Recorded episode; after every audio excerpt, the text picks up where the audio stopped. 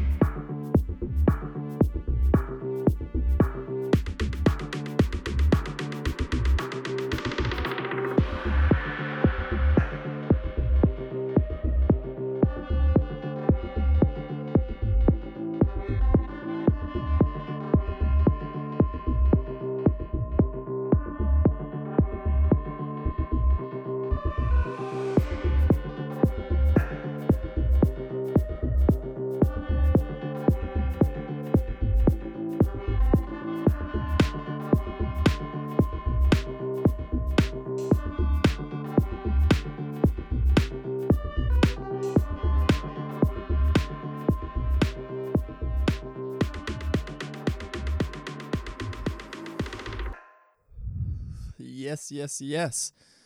We are on the way, guys. One note right off the bat. I do have a shortened theme song. Um, like it's like half the half the length of that one. It's just like a little more condensed version of it. Um, I mean it's great. Uh, shout out to Dre from Ukraine, my uncle, my homie. Um, he he was wonderful and he made a full intro theme and then he condensed it for me in case I needed a shorter one, which I'll probably use for like guest episodes maybe. Or unless you guys really just don't like a minute of intro music, then, you know, I'll consider it. But I like doing the full intro, the full minute, especially, you know, by myself. This is a solo show. I'm producing this show as I'm recording it by myself. And um, the full minute, you know, gives me a minute to make sure I can double check all the audio things. I can make sure I have all my stuff, my water, that Harley is chilling I got my snacks, and that way I can light up as well. I can go ahead and light up the joint, blunt, bong, whatever I'm smoking today. Um, so yeah, so that's my thoughts on the intro music, but let me know your guys' thoughts, you know? Uh, this is the beginning of the podcast. We're three episodes in. Welcome to episode number three. And, you know, we're still figuring stuff out. We're still perfecting, but, um, you know, I just need the feedback. So let me know. But I'm very excited for this episode. Oh, man. So, uh, as we talk about smoking, as I talk about, you know, I was lighting up my joint that just went out, that might light up again.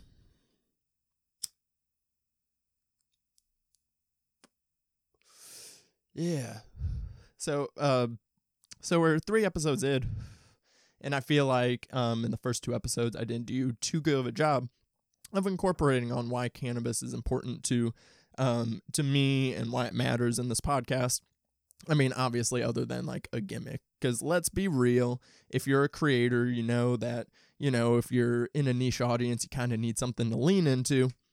And uh, the horror community is already a niche audience, but there's plenty of horror podcasts. You got to make it, you know, something a little different. So behind the curtain already, obviously it's a it's a, you know, I'm the I'm the high horror guy. But it's not it's not just that though because it, it really isn't just a gimmick. Um weed plays a very important part in my life. It really does. It's a it's a daily part of my life and not just from a recreational standpoint. It's a, you know, it's a self-medicating. Um I didn't really have like anxiety or like didn't get like stressed out up until a few years ago. I mean, I guess that happens when you get older and you you get bills and real life problems to deal with and shit like that. So, I mean, I get it. Um, that that is going to lead to more anxiety and uh, things like that. And it was, or or I mean, I guess I did have anxiety, but it was something I could manage pretty easily. And what how I'm able to manage that on a daily basis. And as it's gotten worse over the past couple of years, my anxiety, um, weed has been such a big part of that. I mean, I've um, I've been a smoker for a while. A little stoner backstory here. Um, I didn't start smoking weed until I guess I mean a little bit later in life. Can compared to a lot of other people that I know. Um, I didn't start I didn't start smoking weed until I was 19, I believe. It was my it was my sophomore year of college, or rather, right after I dropped out of college. Um, so yeah, I mean, interesting enough, I went my entire high school without smoking weed, which was fucking stupid. I was such a good kid in high school, and for what? I got no, I got like no lasting experiences out of it. Like, oh man, school would have been so much more fun if I was smoking weed. Yeah, I mean, not to brag about myself or anything, but like I was a gifted student, and fucking high school was easy, and I got bored, you know. And in high school, I just filled my time with more words and being loud and obnoxious and being a overall kind of dickhead sometimes. But, you know, just imagine if high school me would have found weed, what I'd be like now. But that's okay. That's the past. This is the now. Um, but yeah, I didn't start smoking weed till I was 19. I had just dropped out of college and I moved in with uh, some people I did not know. Um, and I only lived in this house for a month and a half because this house proceeded to catch fire. That's a story for later, or if you know me, you kind of know that story already. Um, but I only lived in this house for a month and a half, but it was uh, great for a lot of reasons. Um, one, it was I was living with four, four, five queer people. Um, I was living with a gay, two gay couples and a lesbian who also her girlfriend ended up like kind of being over a lot. So I was so I was with five five queer people and this was before I realized like I mean I guess I always knew I was queer to some degree just didn't know what. And so this was great. It was a it was a great environment, but not only that, you know, because Happy Pride Month, it is June, Happy Pride Month. Um, we'll talk about that uh, we'll talk about Pride Month stuff a little bit more at the end of the episode when I talk about uh, later episodes. But happy Pride Month, everybody. Uh, Pride Month in horror is huge. You know, I think horror is one of the more represented genres in film, but it's it's still got a long way to go, just as um just as the world does. So happy Pride Month. But anyways, this was my first time living with queer people and really getting exposed into queer culture a little bit. I mean, not that I was sheltered or didn't know about it or anything like that. Like growing up, it was just it was it was cool. It was really cool. It was a cool energy to be around. And uh, in this month and a half, I had a lot of fun in this house because not only that, they are the ones that introduced me to weed, to marijuana. Um, it, we would just be kind of sitting around, and I had just dropped out of college, had a lot of free time on my hand. I was kind of depressed, didn't know what to do with my time and I was just kind of hanging out a lot and um, you know, hanging with them, and then they just kind of eased me into it. They, you know, nobody pressured me or anything. Um, and then I just started smoking weed with them. Uh, one of them sold weed as well. One of my roommates, uh, she sold weed. So, you know, it was just kind of one of those things. And they were, you know, surprised, but they were like, hey, this is as good of a time as any to start smoking weed. And I couldn't agree more. So I started smoking weed. It's funny. I remember specifically that year was also the year that Colorado and Washington legalized marijuana. Um, I believe that would make it 2013. Yeah, 2013 or either late 2013 or early 2014. Maybe I should look this up. But I do remember that the Super Bowl that year was between the Denver Broncos and the Seattle Seahawks how I mean, imagine that. It was literally the year that both those states, the only two states in the country got legalized, just happened to be the two teams playing in the Super Bowl. How the fuck did that happen? That's some Illuminati shit. I don't know. But that's how I remember. So um it was like, you know, we fucking were just high as fuck. Like they were like, hey, Super Bowl, we gotta smoke Super Bowls, and that is what we did. Like, I mean, we were smoking from everything from a three foot bong to a giant Gandalf pipe. I mean, we had edibles, of course. We had uh, some like Rice Krispie treats. I remember.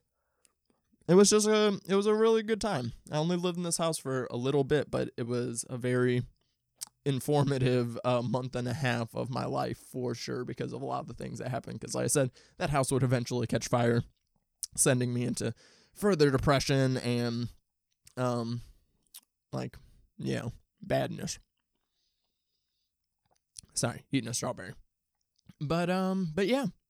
So I started a little bit late. Fast forward to now, and I mean, I smoke way more than I drink. I don't even really like drinking all that much anymore. I mean, I am a bartender, and I mean, and I can still hold my liquor. Um, but I I enjoy smoking um, more than anything. I always have. Like I've been able to go without drinking completely and just relied solely on smoking because it, it's just it was always calming it was relaxing i like the way that i feel when i'm high um, i think that i'm generally more productive whenever i smoke weed. That's just me personally. Now weed affects everybody in different ways. Everybody's high is different. You know some people get more anxious when they smoke weed and that's why they don't smoke weed. Totally get it. It affects everybody differently. Some people only eat edibles because they like the body high because it doesn't give them anxiety, but they like the body high. Or edibles are great for people with chronic pain. If you have some sort of chronic body pain, that's what edibles are great for. So some people don't smoke at all, but they love edibles. You know, to each their own. I consume any and everything weed weed related. Um, I mean, I may I like to make edibles. I like to eat edibles.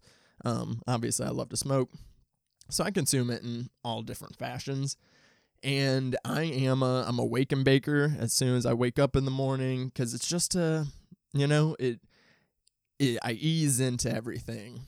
So the way that I'll describe my anxiety to people is that my brain I think I do have like undiagnosed ADD, not ADHD because I mean I've never I was never like a hyper kid or anything or have like excess energy or anything, but ADD in the sense that I sometimes have trouble focusing if I can't get my like I feel like my my thoughts move too fast. Like I feel like I'm having too many thoughts too fast and I can't like really focus in on what it is or like kind of or connect them. You know, I can't connect those thoughts and ideas.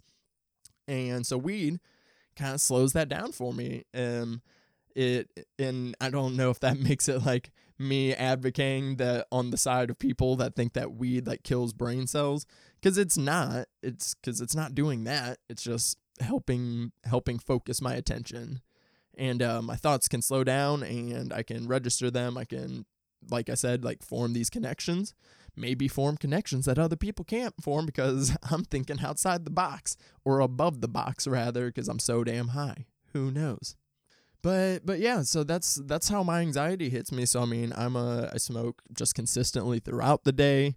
Um i'm like i said i'm more creatively productive whenever i'm high. I just feel um i'm a little bit more loose and like i said i can let my thoughts drift into different places and you know get inspired in different ways. Um i mean i watch movies completely differently i guess. Like i don't know like I won't say that watching movies sober is boring, but I don't know. It's just like whenever I'm, especially like when it's just me, like, you know, because if I'm watching it with somebody, attention's already could be diverted one way or the other. But I mean, especially when it's just me, there's nothing I love than just fucking, I fucking pack a bowl or I roll a blunt before I start the movie. I get whatever I'm like drinking on at the time, or you know, I get I get my snacks because I'm a I'm a big snacker. I love my sweets, um, cookies, fucking cheesecake, candy. I love it all. So it's like I love fucking getting all that together. And I mean, that's just the way I watch movies.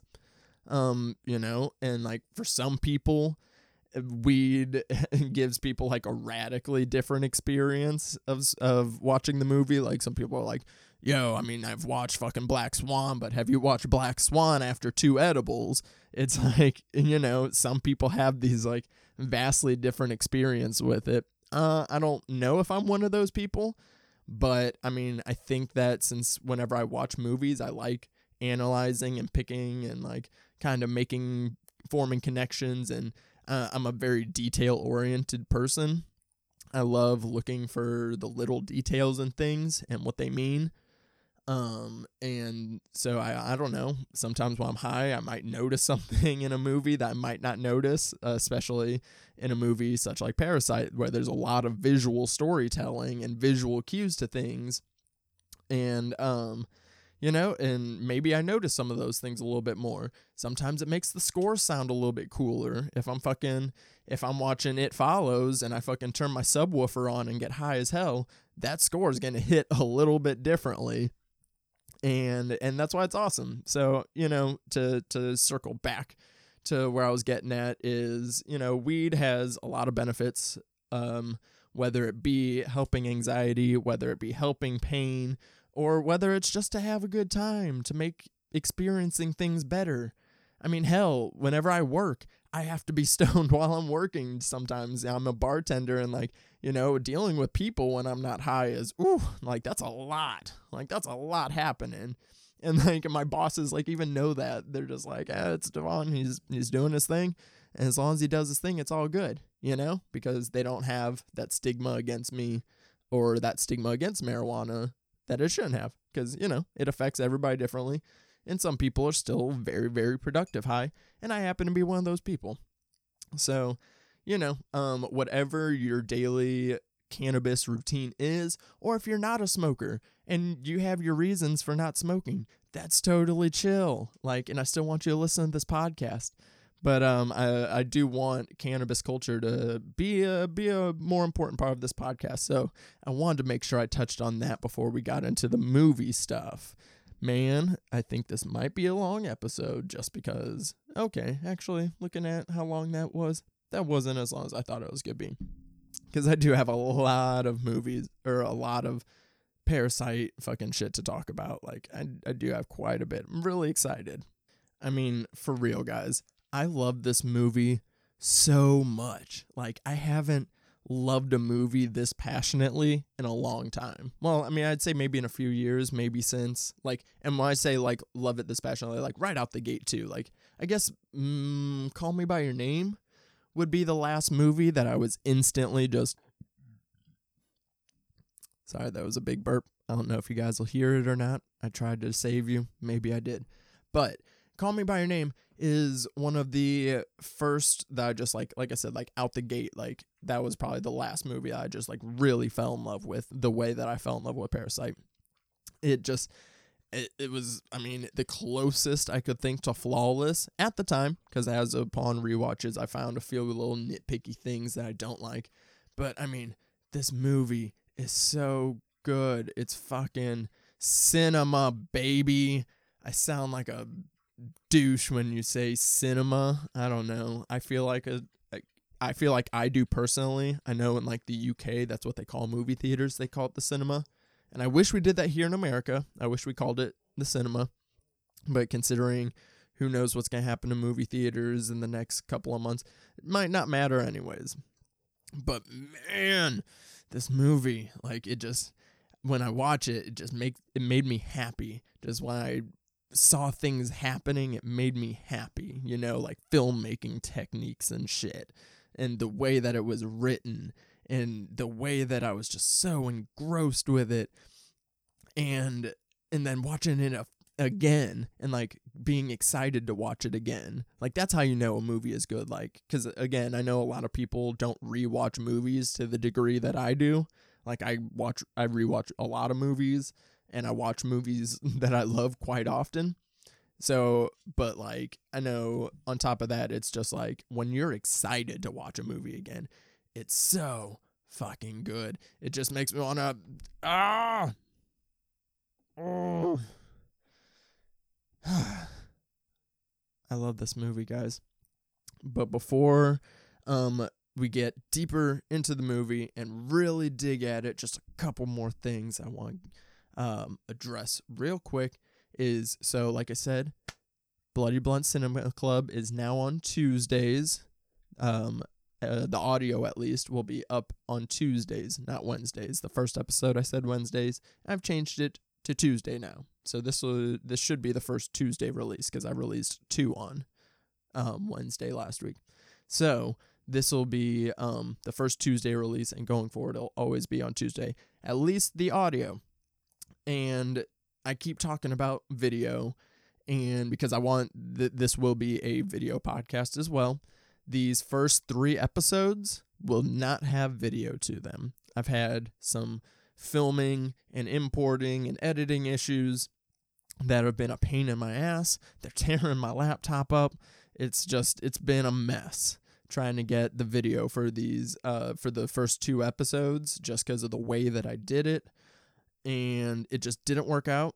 The second episode, I mean, I do have the video. I mean, I could upload it and I, I might, but it might fucking the file is so large, it just is going to take forever and like I said, it's like fucking taking a toll on my laptop just the way that it all worked out and I like cannot get the fucking file size down without like tanking the quality and shit. Um it's you know, I'm not a I'm not a professional editor or anything or a professional producer. I'm just doing the best I can out here. But so I think what I'm going to do is I'm going to sorry, strawberries again. You can't see this. Strawberries. Um but I think what I'm going to do is I'm going to pull clips from episode 2 cuz there's a couple good clips and little like uh little rants I went on that I like. So I think I would just pull some clips from that one. So there will be some video footage of that as I'm working on some like video intro shit right now. So, but hopefully this week I'll have some video clips of from episode 2, but the whole episode will not go up. Um and I'm not recording video at all for this episode unfortunately. I really wish I was cuz I just love this movie so much. Um but no no video for this one either. Um but next week or next yeah, next week there will be video. I have a new camera that just came in the mail. Um, but it's at my apartment, not where I'm recording right now. So um, I don't have the camera, but it did come in the mail today. So I got a new camera. It's gonna help um, the whole process and everything, and I got shit figured out. It's gonna be all good. So next, and, and it's perfect too because the video will kick off the first franchise that we're covering on the Bloody Blunt Cinema Club. So I think that'll be a good first episode for video. So no episode or no video for these first three episodes except for some clips from episode two. But um and you guys want to go to my YouTube channel and subscribe there. So that way next week you can see the podcast in video form if you like. And there will also be other videos coming to the YouTube channel. Um I want to focus on getting this podcast rolling and really getting it going before before I um really start doing the video stuff and like doing like separate videos and things like that. So now that we're rolling and I'm going to have all the things that I need, video shit is coming, video content. So make sure you go to YouTube, YouTube channel, Bloody Blunts, go search it and subscribe. It's going to be good shit. Now, guys, it is fucking finally time to really start talking about Parasite. Let's do this shit. Thank you, Willem Dafoe. Let's get into this fucking movie, guys. Okay, 20 minutes before we actually got to to movie shit. Not too bad. Might be a little bit of a longer episode. All good. We're keeping it under 90 minutes, okay? That I will promise. We're keeping shit under 90 minutes. That first episode, that was a fluke. It happened. We're keeping things under 90 minutes.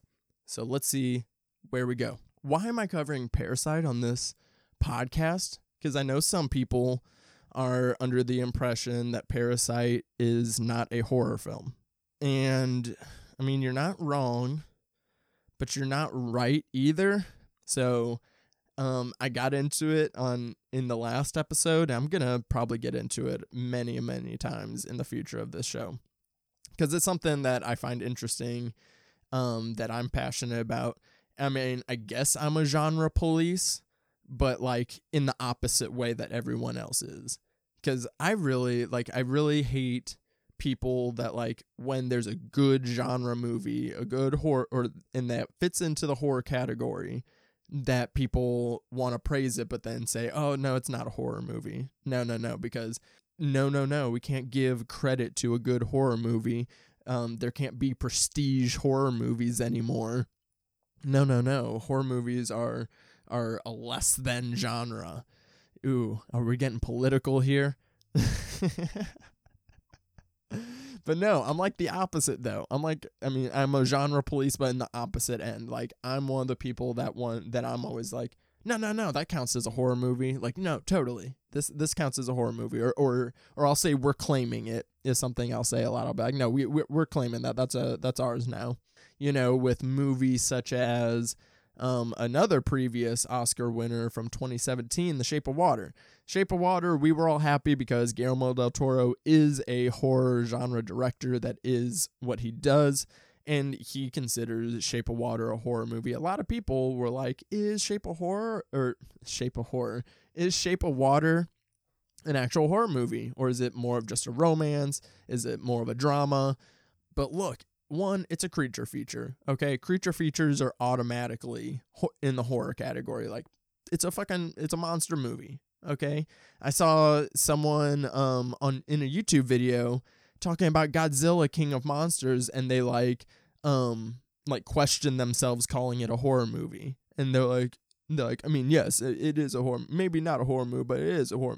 No, no, no. Since when the fuck are monster movies not horror movies anymore? Like so, um, when Shape of Horror, Shape of Horror, why? Damn it! I mean, they don't even rhyme that closely. when when Shape of Water won the Oscar for Best Picture, um, a lot of people, the horror community was ecstatic. We, we were we were fucking pumped because Guillermo del Toro, like undisputedly, is one of ours. So we're like, fuck yeah, fuck yeah, fuck yeah. I mean, I guess the same can be said for Bong Joon Ho as far as his filmography goes as well, maybe. But it was like that first time that you know, it, when people really started genre police on like, especially with these you know more high art horror or oh i hate when people say elevated horror. I don't like elevated horror because that's that's stupid. High art horror is a different thing or just indie horror in general. As indie horror started getting a, you know more exposure and started getting better and people were getting more into it there's like still people that like certain movies but don't want to admit that it's a horror movie like cuz they don't like horror movies. But they like thrillers though they don't like horror movies but they like thrillers uh, it sounds stupid because thrillers are horror movies i butchered this analogy in the last episode. and I butchered it on Twitter a second time too. But okay, thrillers are horror movies in my opinion. And it's like I said, and I think it's the go to genre that people go to when they want to admit that something is good, but that it's not a horror movie for some reason. Uh, I gave Aaron Dicer, the host of Sif Pop podcast, quick shout out to them because I was on their episode. Um, I guess this week it's dropping. Um, we recorded a few days ago. Had a lot of fun. Make sure you guys check out the Sif Pop podcast. It's a very great show. I've been on there a few times. And I was giving Aaron a little bit of shit because he was talking about Get Out. He like caught himself like he gave he put air quotes around horror movie for Get Out. And he was like, I mean, and I go, and Get Out was another one that because you know it was a movie that people were really liking. It was getting some um, Oscar nominations, and it was a movie that a lot of people love. That people were saying, "Oh man, I don't, I don't like horror movies, but I loved Get Out."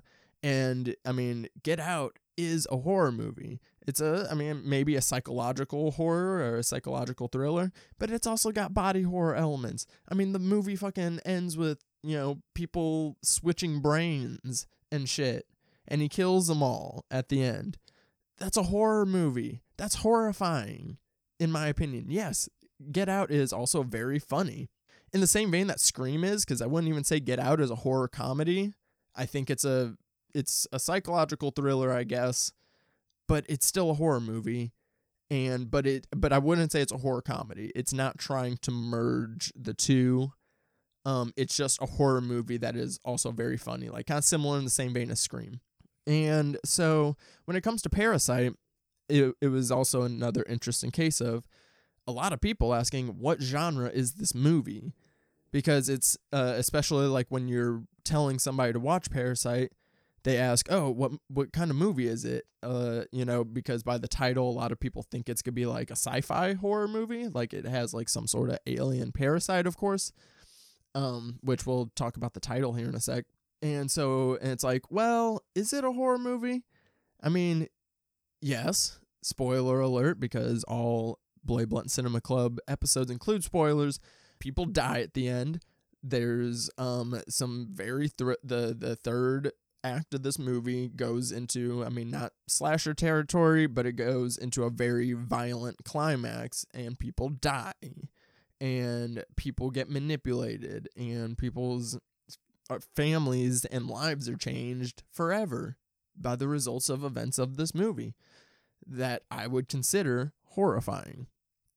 Um to me like for me like I said it doesn't take much to be included in the horror genre and if I had to go as basic as I could with it it's that a movie designed to generate fear is a horror movie. If it's meant to teach you a hor- a, a scary lesson, uh, whether it be real life horror or supernatural horror or you know things like that because I think that's like another reason that people like to differentiate between horrors and thrillers. Like they'll say it's a thriller if it's a horror movie that involves like real people and no supernatural threat and the threat is human and shit like that. That's a lot of times when people are real quick to call something a thriller as well. And I still think it doesn't matter if the horrors are real or not. They're still horrors. They're still generating fear. Thrillers, I mean, aren't don't always have to necessarily be generating fear because like action thrillers are a totally kind of whole different thing. And then it's like and when people talk about action thrillers, do they call them action thrillers? No, they just call them action movies. But I'd say action movies are more thrillers than horror movies are. I say action movies tend to be more thrilling. They are high energy.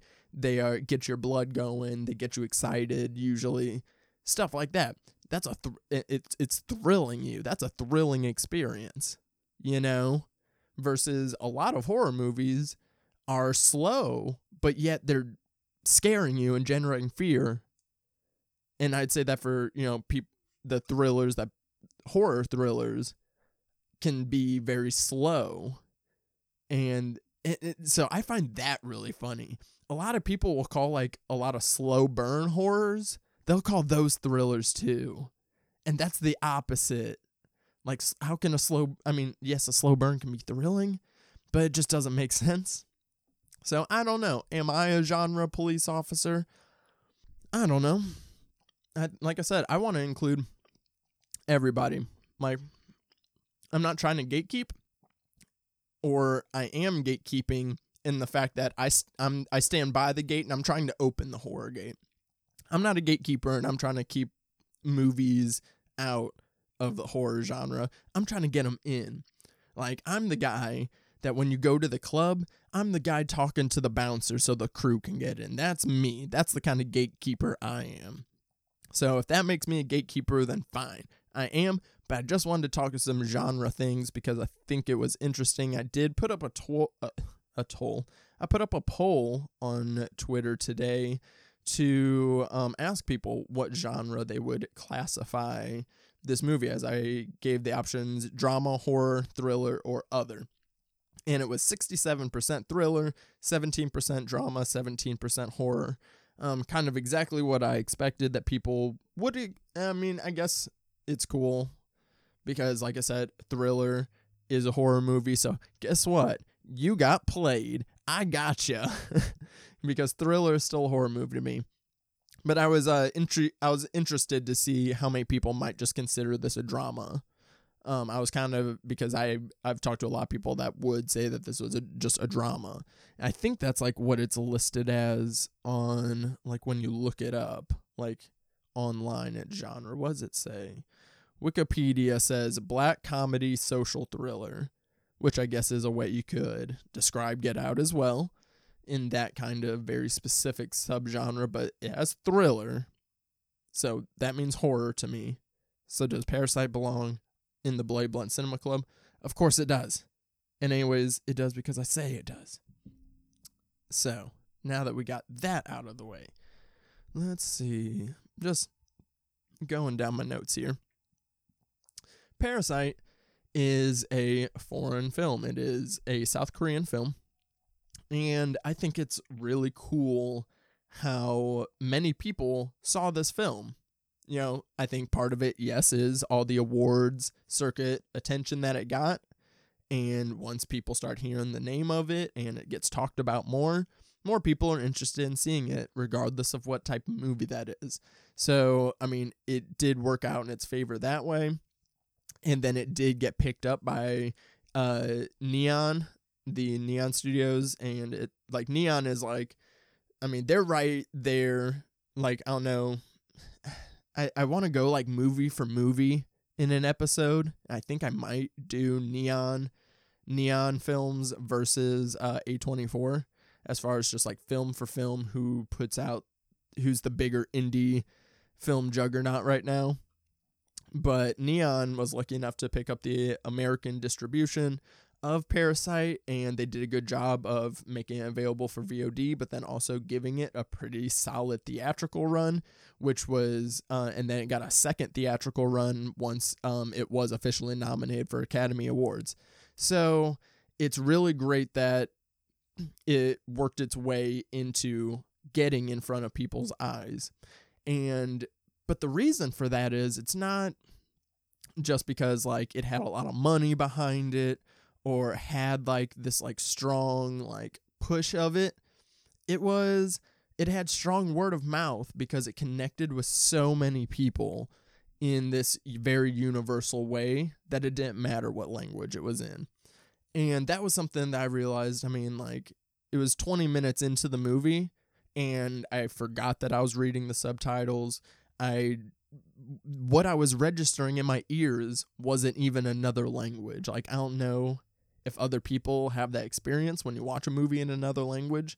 But as I'm getting more into watching more foreign film over the past couple of years and watching, especially watching foreign films in different languages, like that's where fucking movies are cool. Like when you realize that cinema doesn't have a language, that it is one language itself, like you're one, you're opened up to just thousands and so many more movies that it's like overwhelming that I'm like, oh my God, there's so many foreign movies I need to watch. But at the same time, it is easier to watch movies in English and, you know, you do have that connection to them unless you are like truly bilingual. And so, because like for a little bit, if I did watch a, a foreign film, it was usually, it had to be in French because I did take a few years of French back in high school can't speak it worth a damn really anymore, besides a few words, but I can understand it fairly well. So it's like I wasn't having to focus as much on the subtitles. But then with this one, with Parasite, it didn't matter. Like, because the dialogue was so distinct and crisp in what it was delivering and the actors and the way the way that the actors like delivered the lines like I, when I was rewatching it before recording and like kind of doing stuff, even if I wasn't watching, I knew what was going on. One, because I've seen this movie quite a few times now. I knew what was going on, but just because I wreck it, I would I'm starting to like recognize like the Korean phrases or and things like that. And and just feeling it of what they're saying. So like the way that the actors delivered everything works so well but then so did the just it was written so well but the visual storytelling is i think parasite's biggest biggest plus as a film because the visual storytelling is so good that like i said you don't really need to like study the subtitles you don't need to you really don't need to pay attention to them at all if you don't want to like i mean i could turn the subtitles off completely and just watch it and I mean, I can't say if it would have impacted my first viewing if I watched it this way, but I can comfortably say it now that watching it without subtitles would be totally fine. I know exactly what was being said and what was going on because it's just it just works that good. And that's super fucking cool. Um uh, like I said like cinema doesn't have a language, it's its own language and that's that's really cool. another thing that I love about Parasite, and this is all still before even getting into the actual movie, like because there's just there's just so many things to talk about, and I just love it. The title. So I'm I'm critical of movie titles. I know they don't matter to a lot of people, or they don't matter like they used to. I don't think. Um, social media and the way that marketing has changed has changed the way that people title their films because people aren't titling it with the movie in mind anymore. I mean, they are, it's with the movie in mind, but people are trying to present the title in just the most, this is the easiest way to tell people what the movie is about. And that's annoying. And people do that because it's lazy and they just want people to know what the movie is about because they want people to see it. They want as many people to see this movie as possible. They want to keep the title length as short as possible to as little words as possible because it's easier to tweet about it and saves you characters if the movie only has the blank or just one word. It's, you know, so this go like it really so social media marketing really has changed the way that uh, movies are titled. And I'm like, I get so annoyed by it. Like, as I don't know if it's just the artist in me, because I love like whenever I have like a photography series or just a photo itself or a short film. One of my favorite parts is naming it. One of my favorite parts of trying to figure out this podcast was trying to figure out the name. I, I love naming things. And so titles are important to me. And I hate the laziness of everything. It's just the blank, the blank, or just one word. Um, you know, I could, I wish I would have made a list. And I have a whole rant about Halloween, but I'm sure we'll get to that in a different episode. But it's just, it's just annoying and lazy. I like, um, films that have interesting titles like The Killing of a Sacred Deer. What? What is that movie about? It doesn't tell you what the movie's about, unlike what every other title is doing. It makes you wonder, it makes you guess, it forms intrigue, but then it does have but the killing of sacred deer is important to the themes and the story of that film. It makes sense. Um, a girl a girl walks home alone at night. It makes sense in the context of the film, and that could be about anything. Do you know that that's a vampire movie or that it's an Iranian black and white vampire movie at that? No, but you're intrigued and it's interesting and it's vague, but it it works. So I like, I mean, I, I like mouthful titles, I guess, if it's justified. And, but, so it, it does annoy me sometimes. And then Parasite comes along, and like I said earlier, a lot of people heard the title Parasite, and you ask them, hey, have you seen Parasite? No, what's that movie about? Is it a sci fi movie? Is it an, a, a sci fi alien movie about alien parasites? And then you're like, no, it's not about that literally at all but the title makes sense because it's a question. One, yeah, what what is the parasite in this movie? Who is, or more specifically, who is the parasite in this movie? It, it so like I said, it doesn't just tell you what the movie is about. It it creates questions already, and I think that's a it's a big um theme of the movie is you know the the movie is built upon metaphors upon metaphors upon metaphors upon metaphors we know this. And um with parasite being the big biggest one of them all a parasite someone uh, an organism that lives off of another organism usually at the detriment of that organism. Um it's not just that they feed on them it's that they feed off them and kill them you know usually that a parasite's bad. And the film asks the question who is the true parasite here? Is it the kim family who infiltrate the a rich family and they lie and manipulate and they do horrible things to just get in and pass off as, you know, a passing uh, higher class people. You know, they want the money and they want it the quickest way possible. So is it the Kim family? Or is it the Park family? Park family, a rich family that hires people to do the things that they could do, but just don't because they're rich and they can pay for other people to do it. And So are they the parasites that leech off of these workers that do the things for them that they don't want to do, killing them? You know, they're breaking their backs working hard while you're reaping the benefits just doing nothing. So, who is the true parasite here? So, let's go ahead and get into this fucking movie.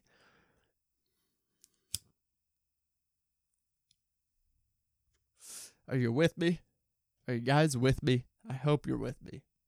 It's all worth it.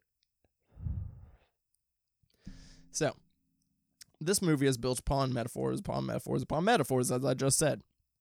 And the one of the first ones at the very beginning of the movie is, and out the gate, when I refer to characters, because I'm going to pronounce most of their names wrong, most likely, it is going to be Mama and Papa Kim or Park. We're going to say Kevin and Jessica. And then we got Da-hye and Da Song, just because I can't think of a shorter nomenclature for them, and their their names are easy to say. So that's the way we're gonna fucking label everybody. Sorry, I it might be insensitive, but it's just gonna save time. So, at the beginning of the movie, we got Papa Kim. He kills a stink bug on the table at the beginning, and he's so angry at it. Ew, disgusting stink bug. And not only are stink bugs, you know, they're bugs, they're insects, not people's favorite thing in the world, and but the stink part, smell is obviously a very big part of this film and an identifier of the Kim family. They're poor. They stink apparently. Um, they live literally in a sub apartment, like below. So I mean, they're like already elevation wise low, like the poor part of South Korea is low and then the Kim or the Park family, they live up high, up top. And um so yeah, so the Kim family, they smell. They're poor. They probably have hand-me-down clothes. They have the same clothes. Um, you know, who knows how much they wash them, things like that. And that's just a metaphor that it's interesting that, you know, though the Kim family are bugs, they don't look at themselves as such and they look down upon other quote unquote bugs that we'll figure out a little bit later. They judge the drunk man that's in the rain in their uh in their alleyway. They judge a guy that's, you know, drunkenly and like going crazy, but yet who are they? They're folding pizza boxes and stuff like that. You know, there's and there's parallels between the Kim and Park family, obviously between being poor and rich um, at the very beginning of the film as well, while they're they're the family is folding pizza boxes to make extra money, and they see that the alleyway is getting fumigated and that they left their windows open. And they go, Oh no, the fumigation. I didn't know they're still doing that. Should I close the windows? And Papa Kim goes, No, keep the window open so we can get fumigated for free. So, this little scene introduces you to the way that the Kim family thinks. Um, you know, they want nice things, they want money, they don't want to be poor, but they don't want to.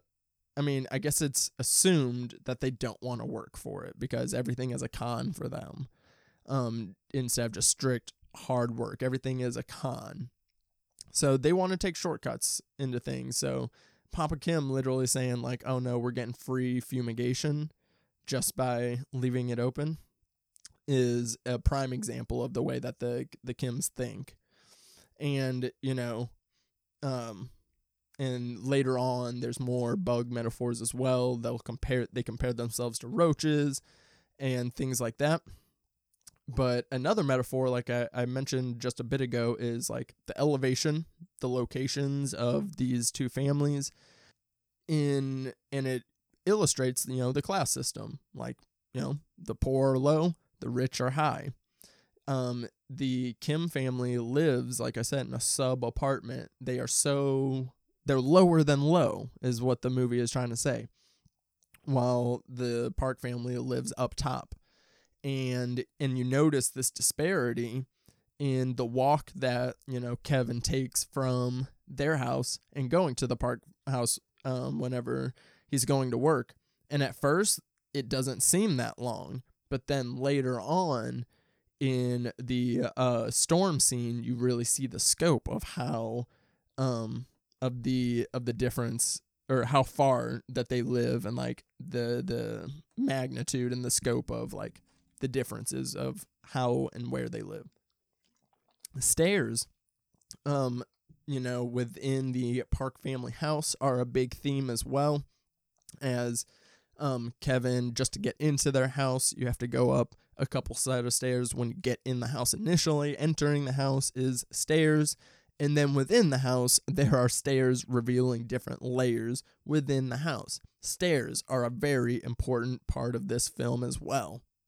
What is something that I love about Parasite other than the metaphors and um, you know, obviously, like I said, I love the geography um importance of the film, which I'll also throw out that they built that park house for the film because it was such an important uh, piece of the film and I'd say about what 65% of the film 70% of the film takes place here as well. So it makes sense to not shoot it on a soundstage. Um, they were able to shoot on location in a house that they built which is freaking the house is obviously it's immaculate. I mean it's it's your postmodern family dream. And um, it's a it's a really cool house. So the geography and set was very important and i like that because that shows that everything is important to Bong Joon-ho. Not just the screenplay, not not just the themes or the storytelling, like everything is important. And but the other thing that I love about this film, I feel like I mentioned it. Oh, I, I talk about it a lot again on the Sif Pop podcast. Make sure you check it this episode out. We were reviewing De Bloods, which is a two hour and 35 minute film that could have been shortened a lot, in my opinion. And my thing with long movies, and this movie isn't too long, it's about two hours and 15 minutes, um, minus the credits. It's so, I mean, that's not a terribly long film, but like, if you're gonna have a longer film, pacing becomes very important because it's like, okay, is everything necessary to the film? Is, um, like, does this need it or could this be something that's cut? And not only that, like, not just the length as well, but the energy like how what's the energy of this film? Like does it chug along? Um like is it a slow burn? Is it not? And parasite has impeccable pacing like on both aspects of that. The screenplay like i said it the dialogue is written very naturally. It's never too wordy but it never says more than it needs to. It says enough to get the job done and to progress but to also still be funny and witty as well. So, and just the way that the film escalates from the the Kim family from uh, Kevin getting from Kevin getting hired and then it's like okay, he gets hired a couple lessons in and then he brings in um, Jessica. Few and then Jessica, she's ready to plant the seed for the next infiltration after the first fucking lesson, she already uh, plants the, the seed in the driver. They get the driver out. And then, so they infiltrate this family, and all four of them have their jobs within the Park family house at by by like the 40 minute mark. I think it's like it's like 40 or 45 minutes in and they're already like fully infiltrated. Like this is after um you know, I call it I call them set pieces. And there's there's a few main set pieces and um the montage scene is easily my favorite of the of the set pieces in this film, though they're all great. They're master classes in filmmaking. And um but to wrap up while saying about the pacing, the energy also, just like throughout this film, it never loses this kinetic energy that it has. But it's not like frantic though either, because this movie isn't like, you know, isn't outlandish or over the top either, but it has this just consistent kinetic energy. It's like it's a it's a marathon, like it really is. It's it's a it's a good pace, but it's not trying to do too much either. It's really great. But so like I said, we're gonna as we get into the montages of these of this movie and or not montages, the set pieces, but the montage that I keep saying is the scene where we see um, the family planning on how to extract the housekeeper out of the Park family. she's been working for the family longest. I mean, she was there in the house even before the Park family moved in. So, I mean, they were like, it's going to take tough. We're going to have to do a lot more preparation. And boy, do they. I mean, this is just filmmaking 101. This 10 minute sequence of you have these sharply, like, hilarious written dialogue and the way that it's written because they're also doing it at two different times as well. And you're seeing the Kim family prepare as you're watching them execute the plan as well. Um, so it's already dynamic in that aspect. And then, yeah, like, so it's like you're seeing the rehearsals and it's so funny. Like, whenever uh, Papa Kim is doing too much and Kevin's having to coach him down and being like, Dad, Dad, you're doing too much. Your energy's up here. You need to bring it down. And he's like telling him. And they had what the Parks family responses were going to be to their rehearsed dialogue because um, the Park family is meant to be shown as like really simple, you know, so they know them so well at this point. They already know what's going to be said. And they plan everything to the T with figuring out that the housekeeper was allergic to the peaches and, um, you know, and poisoning her with the peaches discreetly by just using the fuzz just all the things that go into it is just and then and then the tuberculosis thing I thought was going to be a stretch. Like it's like there was probably an easier an excuse to get her out, but they come up with tuberculosis and and so the way that they do it with Papa Kim taking the selfie at the hospital is super funny just because it's really I don't know. It was just like it, it's a very just like odd thing to do. That's a, a a stretch, but it was still funny. And then just as everything is coming together and like everybody all the the plat the the plan is coming together and then uh Jessica says the the cherry on top if you get the chance so this was just like you know the extra like they they they were so confident in their plan, but they said if you get this, this is gonna seal it. To put hot sauce on a napkin in the trash to like sell the tuberculosis, because I mean it was already kind of hard enough to sell it, and it's also funny because like they chose tuberculosis knowing that uh, Mama Mama Park was going to question it like do people even get it but they're so simple and stupid that they're just going to roll with it anyways that's super funny.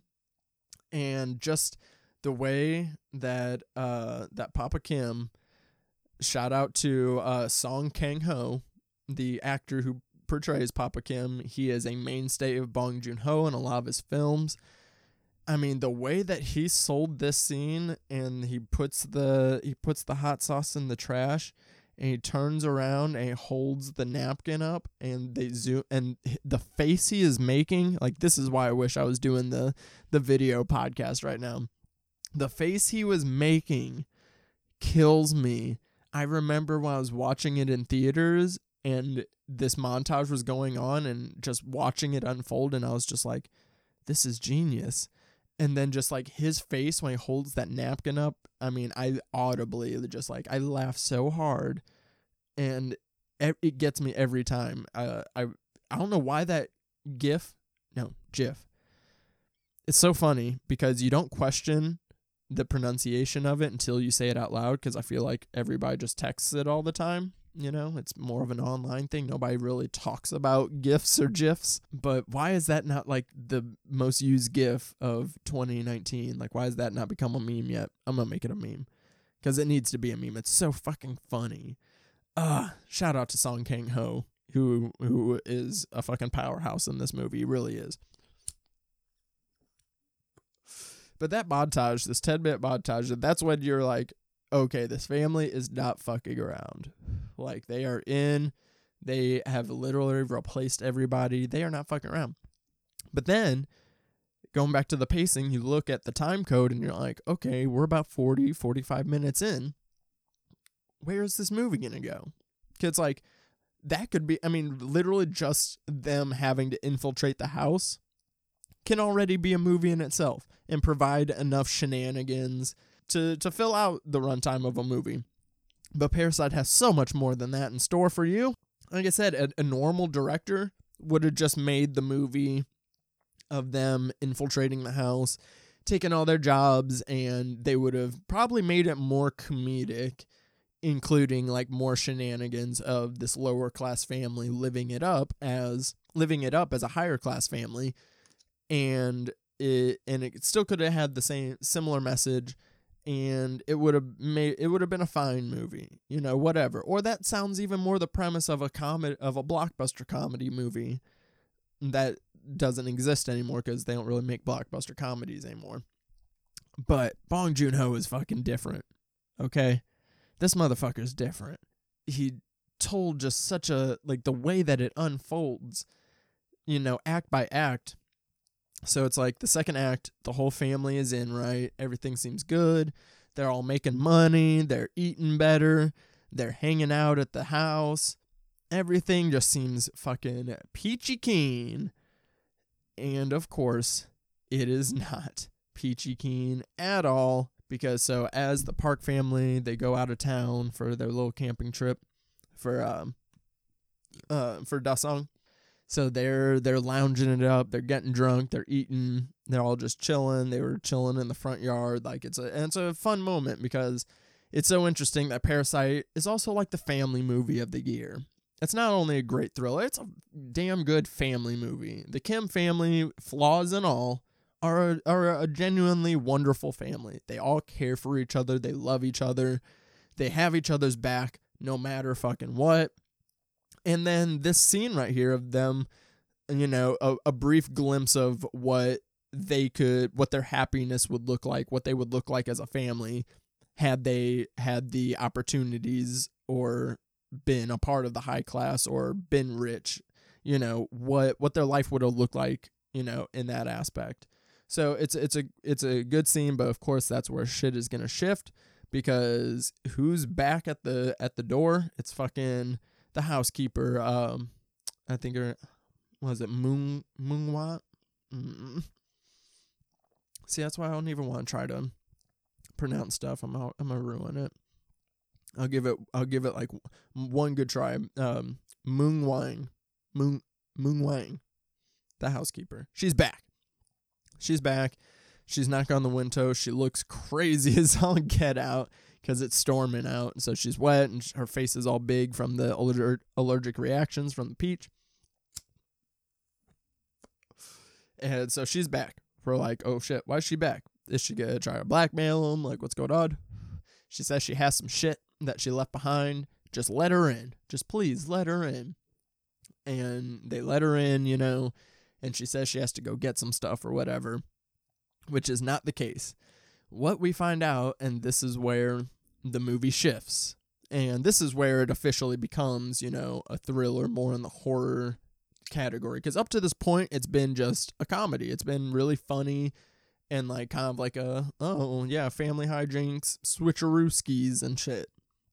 This is where the movie's tone gets a little bit darker as the movie descends deeper. Literally, we go inside the house and the housekeeper goes um, into the basement, but then pushes the shelf aside to a door that goes to another basement, a second basement. And fucking, she goes all the way down in there. And we find out that she's been stashing her husband in the, the basement basement. She's been stashing her husband because he's been hiding from loan sharks. He has been living down there for years underneath the family and she's been sneaking in food for years. And because you know she's worried if he's out and about that he's loan sharks are gonna kill him. Are loan sharks that serious in south korea? Like i don't know. I didn't do my research or anything. Um but damn like i mean if if like shit like that is that serious like i would be done for. Like you know as i fucking sit there and press decline on the student loan people calling me and shit like, shit, I'm not living out in a basement because of that. Fucking, I don't know. But that's crazy. So, the movie now, it's like, what the fuck is going on? So now this movie has changed completely. It's recontextualized in in in the matter of one scene. Now this set piece is a two-parter because we make the discovery. Um, the housekeeper is trying to um work with fucking Mama Kim and is trying to um like you know just be like hey if if I pay you will you just take food and water down a couple times a week whatever or just once a week she even says and I'll pay you blah blah blah just help me out and she's trying to connect with them because they're on the fucking same on the same level right? But the Kim family they don't think that they are as low as they are. They think that they're still above her somehow. And one of my nitpicks about this movie, I only have a few, is Mama Kim is my least favorite character of the film. Um, her character, like her character traits and background and stuff, don't really add much to the film. She doesn't really add much to the Kim family because, like, really, Papa Kim and the kids are the schemers and everything, and then she just kind of fucking gets put in last and everything. In the most important position, though, I don't know. And she's just, she's really mean, you know, and I don't know. She has a few good like memorable lines. Um, especially like one of the most memorable lines was if uh when they're talking about the Park family being nice and she goes, um, you know, they're nice because she's rich. If I was if I had all this money, I'd be this nice too. Um, she has a a fun little scene, but that's about the only good scene with the mom. I'm not really a big fan of Mama Kim. So she's mean to the housekeeper, denies her, and then that's when the rest of the Kim family is discovered. So then, power switch, the housekeeper and her husband go up to the top and they hold the Kim family hostage, threatening to expose them. And then, of course, the Kim family regains the upper hand. And so that's so that's part two of this set piece. Is now the Kim family turns the tides back around and they uh, lock the husband and the housekeeper. Um, they like tie him up and leave him in the basement. The housekeeper is knocked out. Um, and fucking uh, Jessica fucking poured a bunch of peaches on her face, so she's fucked up. I mean, it goes south really bad. And so they finally get them away, you know, and then the parks call and say they're on their way home, of course. They're eight minutes away. Why wouldn't they be? They want dinner, they're on their way home. So the Kim family has to clean the entire house, have dinner ready, and figure out what to do with the housekeeper and her husband. All this changes in a in one scene, or I mean a collection of scenes, and like I said, that was a two part set piece, but like and this is almost exactly at the halfway more uh ha- halfway point of the film.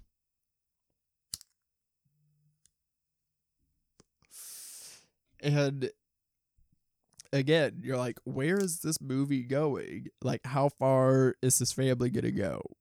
Throughout the movie, I was continuously trying, like the first time I saw it, trying to guess where this movie was going, um, how the family was gonna get out of the situation, what was gonna be the results, how far were they gonna go, and that's just fucking how you write a movie, you know, and how you direct a movie.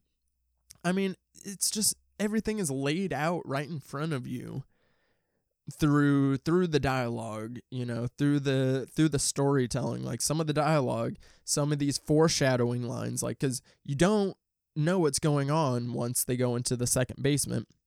You are like so in shock. However then you watch it the movie again and you pick up on the fucking clues and that's when this movie gets even better. Like when fucking mama park says uh, talking about the housekeeper at one point. She goes, Oh, if you have any questions, ask the housekeeper. She knows this house better than me. What? What? Bong, Bong, you just fucking told us that in our face? Like, that's hilarious. Um, what's a what's another one? Um, again, talking about the housekeeper. Sometimes she acts like she owns the house. That's what the Kim family say because they don't know about her husband in the fucking uh basement fucking um the Papa Park talking to Mr. Kim says um oh yeah she's a great housekeeper had her for years we love her um if I had any complaints it was that she eats enough for two oh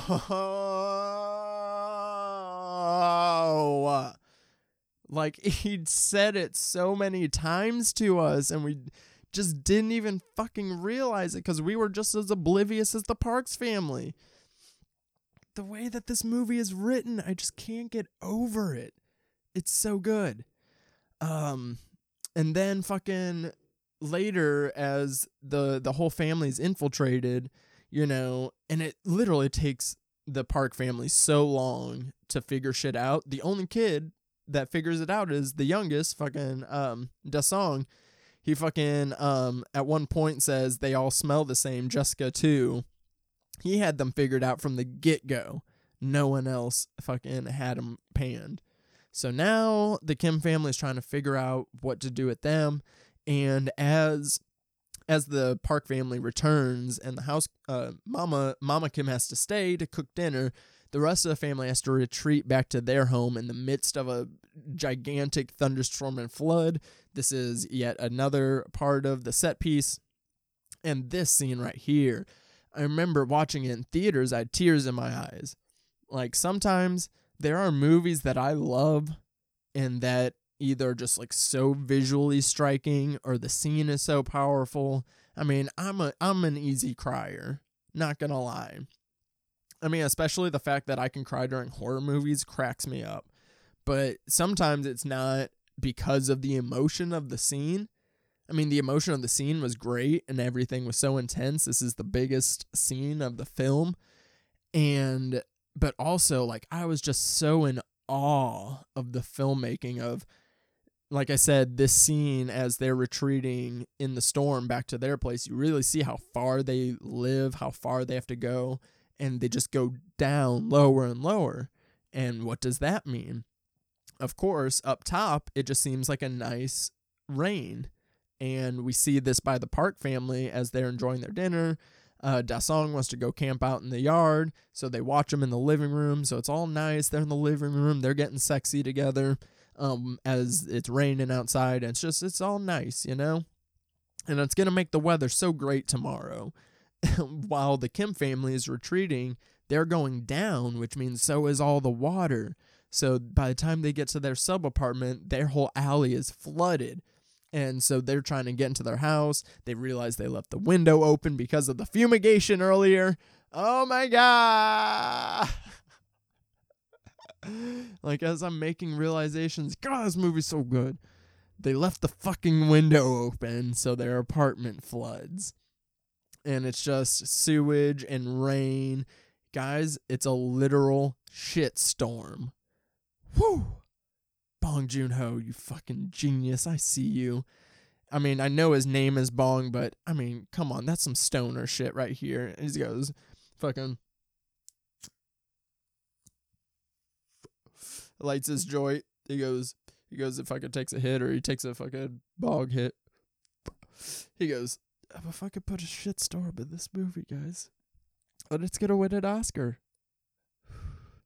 Ah, so good. And the film and, and the scene is just it's so gross because the water looks disgusting. Everything is flooded. The toilet is literally fucking um shooting shit out of it. I mean, it's such a just like you feel so bad and disgusting um for for the family and it's just it's an incredible sequence it's so good so so good um and this is the height of the film and though i mean i i, I won't say this is a nitpick because the ending is great but this definitely is the high point of the film. After that, the Kim family is just trying to figure out what they're going to do because now they got planned for a birthday party after the flood. So they stink and they at a shelter and everything. And uh, the scene in the shelter is a fucking uh, a really great scene. And uh, Papa Kim and Kevin are talking to each other and Kevin's the only one that's really had a conscience about all of this, even though he started it. He's the only one, the Kim family, that has somewhat of a conscience. I don't know if it's because he actually likes uh, Da-hye and is actually in love with her or what, or if he's just, like I said, he just has a conscience and he's reflecting and he feels like it's his fault and everything. And this is again, it's the family movie of the year because Papa Kim steps up and he said, "Yeah, you may have started it. This may have been your idea. You guys in this situation, blah blah blah. But it doesn't matter because it's not your issue. It's my issue. It's our issue as a family. But as the man of the family of the household, this is my issue." And he, you know, sticks to his guns that he's gonna be the one that gets him out of it. And he kind of doubles down on their values, even though they're in this like terrible situation. But he says, if you make a plan, if you make a plan, life never turns out how it should. And and at one other point, he said the best plan is no plan at all.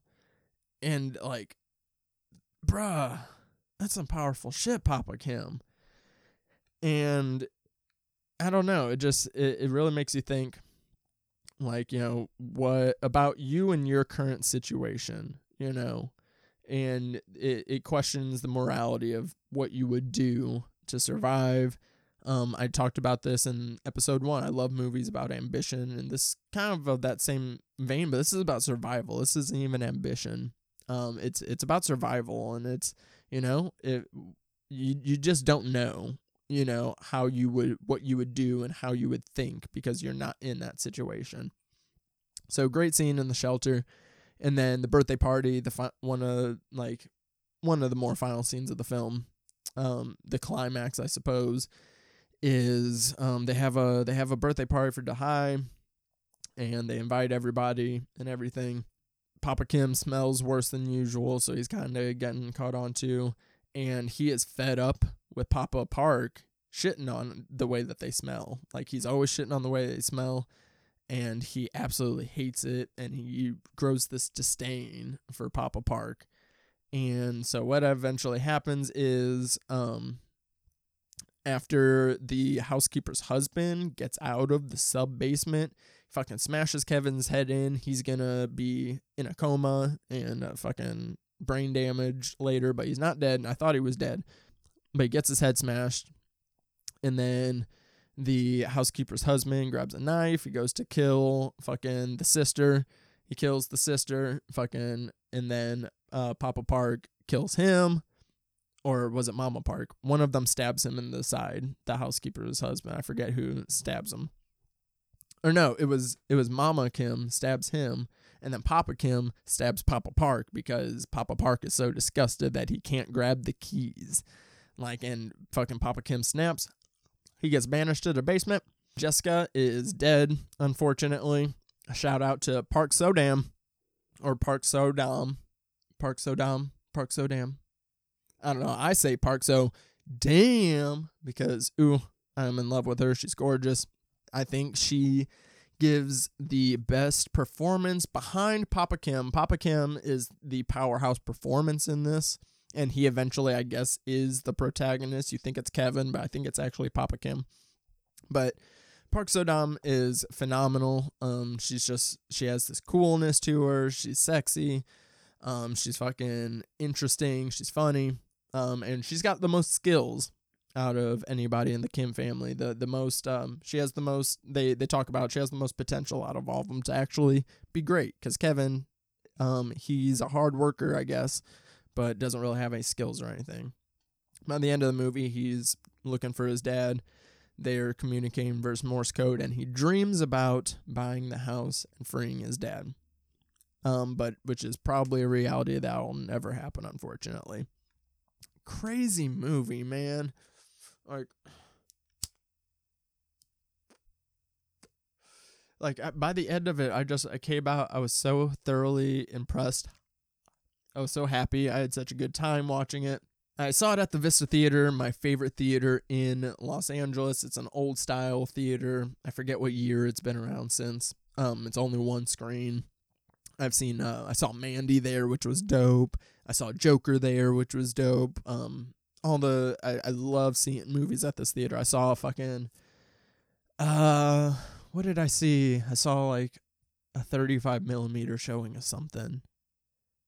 Ah, I forget, but but and I saw a Parasite here, and man, it was just so fucking good. Uh, um, I absolutely loved it, and I like couldn't think of any flaws. Like it was, I was like sitting there, and I was like, man, this is as close to perfect as I can think of. I can't think of anything that I don't love or that didn't work that wasn't completely necessary. I do have a few nitpicks, like I said. Uh, Mama Kim, the way she was written, her performance, uh, just her whole character in general. I thought she was like kind of the weakest of any of the families, like any family member. She was the weakest. Um, there's a few stretches of like how stupid the Park family really is. Like Kevin's first tutoring session makes zero sense and is weird and has nothing to do with him tutoring her. He's also like, I, I don't know. They're doing problems, but he's teaching her English. I don't know. Uh, it was kind of weird. But my biggest gripe with the film is the score. I don't love it. Uh, scores are really important to me. I think they are the backbone of a film. A score can make or break a film. It also, I mean, I guess a, and the thing is, the score is not bad. So, like I said, it can make or break film, but it doesn't break the film because the thing with the score is it's just average. Like it's kind of, it has a few good tracks in there. Like really, just the um, the score during the flood scene is really good and that's the only memorable one I can think of. But that's the thing with the whole score; it's just not memorable. It's there and it fills space when it needs to, because it's also not very present, which is fine. Because I was engrossed in the movie regardless, and like this is something I didn't notice until like the second or third time that I watched it. That I go, oh, the score for that is all right. It's actually like kind of generic at times. The end credits theme sounds really close to The Office which I don't like because I don't like that show, and I think the theme song for that show is whack. So that's like my biggest gripe, but that's something stupid to gripe about. Like I said, it also just didn't break the film because it's not present enough. It wasn't like important to the film. It wasn't like ingrained into it or like serve purpose, like serve narrative or emotional purpose, really. It was there to be a score. I don't know if that is like, you know, more common in Korean film that they don't focus on it enough. I just haven't watched enough Korean film, so I don't know if that's a stylistic choice by like Bong Joon Ho. Um, I've only seen a handful of his films. I've only seen this and Snowpiercer so far. Um, I still have to like watch like Okja and The Host, of course, and um, a few of his other movies that I've read the synopsis of that sound totally awesome. I wish I would have watched a few more before I start talking about this movie, but at the same time, I like to just focus on this movie instead of uh like comparing it to his other films because I already, but then I already had that experience with Snowpiercer because everybody loves Snowpiercer and hyped it up when it was like you know kind of like an under a little hidden gem a few years ago, and then people started watching Snowpiercer like when Okja came out, and everybody talked about it. and I never watched it because people hyped it up and I was just either never in the mood, I didn't think, or I didn't know the type of movie it was. I watched it, absolutely loved it. Fantastic movie, one of Chris Evans' best performances. Uh, shout out to Song Kang Ho, also helping this movie, killing it. Um, but I I got done and I was like, man, that was really good, but it wasn't as good as Parasite, which is unfortunate. So now I'm like, I don't know, am I gonna go back and not enjoy more of his films? But a lot of people seem to like The Host more than Parasite, so who knows? But as far as Parasite goes, it was far and away my favorite movie of 2019. 2019 was a pretty solid year. I I uh, enjoyed a lot of movies that year, but it's one of the best of the decade. I think I'm really glad it won for Best Picture. That never happens. Like my favorite movie of the year has never won uh, Best Picture. or even come close usually because I usually like weirder movies. But why did this movie appeal to everyone so much, even though it is kind of strange? Like some people don't love the tone because it almost feels like a stage play, which fucking I hope there's some high schools out there or some fucking colleges that are trying to adapt Parasite into a stage show because they totally should. There should be a Broadway show. I don't know if there was an announcement already. I know that they're talking about a Parasite series but I think Parasite would make a dank ass fucking Broadway show and make a really good stage show. It'd be super simple to make the sets. It'd be a fun ensemble piece. Oh man, Parasite would rip in theaters. Maybe that's what I need to do. I've always thought about like doing a stage production, and maybe this is mine. What if I do Parasite, the musical parody? Oh my gosh. I'm gonna get to writing, y'all. I think you guys might. What if I make this in like a year and then I tell everybody to go back and listen to this episode of the podcast for fucking once I do Parasite the musical parody. The the the musical par Parasite par I don't know, I was gonna try and combine those words, but they're already too similar. ah, that would fucking rip. I love this movie a lot. like, and I say it every time I watch it on, like, while I'm watching it and I tweet about it. This is the fourth time I've watched it. Um, I watched it like a week and a half ago with my boo. She absolutely loved it. Uh, like, finally getting her to watch it. Like, this movie, it's it's a game changer. It is a game changer. I think that's all I have to say about Parasite. I think I got it all out of my system. I've had this pent up. Um, I have lots of notes of movies on my phone. I like to take notes on movies, like even before I was doing the podcast, and um, and and it wasn't even like for taking notes for like writing anything or videos. I I like to just take notes just for fun. Um, but I think when I watched this movie and was taking notes about it, that kind of was part of the inspiration for starting this podcast. So, because I have a shit ton of notes for this. So, um, I got it all off my chest. Um, I've had a lot of thoughts about this movie for a long time that I've been telling people about it since I've seen it. Like, literally anybody at the bar that would listen while I was working. Uh, I would get distracted. If I hear it fucking in conversation, no matter who's talking about it, I always insert myself. I, could, I love talking about this movie. So, thank you for listening if you made it this far. Episode a little bit longer than I was anticipating, but like I said, I'm trying to keep them under 90 minutes, and we are to be right around that mark. So let's go ahead and close out the show because Harley has to, uh, he wants to play, and I got to pee. So, last few things. One, subscribe um, on Spotify or iTunes or wherever else you do your podcasting. Make sure you are subscribing so the episodes are already in your feed and ready to go. And if you are um, listening on iTunes or Apple Podcasts, whichever one, please write a five star review. Um, not because I need it for my ego, but because I want the show to get on the charts or like get on the, you know, discovered or whatever, just because I want more people to listen to the show. Please write a nice review if you'd like. Um, I would greatly appreciate it uh, next up, uh, and also uh, tweet about the show as well. I'm not making a separate Twitter account, so just use the hashtag Bloody Blunt Cinema Club. It's the only thing that comes up for that hashtag because that's why I made this podcast name very, very specific. So hashtag Bloody Blunt Cinema Club. You'll figure out the movies that I'm watching, uh, what episodes are coming up next, what movies are gonna be on those episodes, all that jazz. So, and when you're watching the show, uh, use the hashtag Bloody Blunt Cinema Club if you're listening so other people can um, find out about the show. Next up, Patreon. Didn't uh, mention it in the last episode, and it's not super important yet because we're still getting shit going. But um, Patreon, if you want to get some bonus content here pretty soon, I would love to do um, bonus Patreon episodes. I just uh, can't do it yet because I don't have any patrons. So if you want to uh, get some bonus content, please consider uh, donating some movie. Uh, uh, this has been long. I'm getting a little cotton mouthed, but I'm not fucking. I'm not editing it out because I'm fucking real, guys. This is what you get. I'm real. I'm a real boy. I don't know where this is going. I'm going crazy.